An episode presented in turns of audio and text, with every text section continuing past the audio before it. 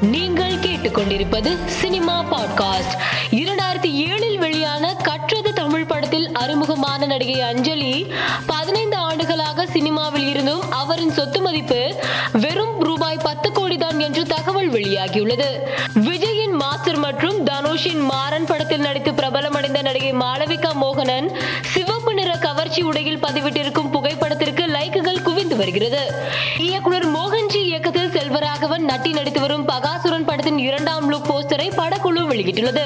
இயக்குனர் அறிவழகன் இயக்கத்தில் அருண் விஜய் நடித்துள்ள பார்டர் படம் நீண்ட இடைவேளைக்கு பின் அக்டோபர் ஐந்தாம் தேதி வெளியாக உள்ளதாக படக்குழு அறிவித்துள்ளது. கன்னிமாடம் படத்தின் வெற்றிக்கு பிறகு நடிகரும் இயக்குனருமான போஸ் வெங்கட் தான் இயக்கியுள்ள மா போ சி படத்தின் தலைப்பு குறித்து பேசியுள்ளார். மா போ சி என்றால் மயிலாப்பூர் பொன்னுசாமி சிவஞானம் என்று தான் நினைவுக்கு வரும். மா என்ற எழுத்தில் துணைக்கால் சேர்த்து தலைப்பு போட்டதிலிருந்தே சர்ச்சைகள் எழுந்த வண்ணம் உள்ளது. மா போ சி அவர் பெயரை பன்மடங்கு பெருமைப்படுத்தும் விதமாகத்தான் இப்படம் இருக்குமே தவிர களங்கப்படுத்தும் படமாக இருக்காது என்றார் போஸ் வெங்கட். இயக்குனர் அல்போன்ஸ் புத்திரன் இயக்கத்தில் உருவாகியுள்ள கோல்டு திரைப்படம் செப்டம்பர் எட்டாம் தேதி திரையரங்குகளில் வெளியாக உள்ளது.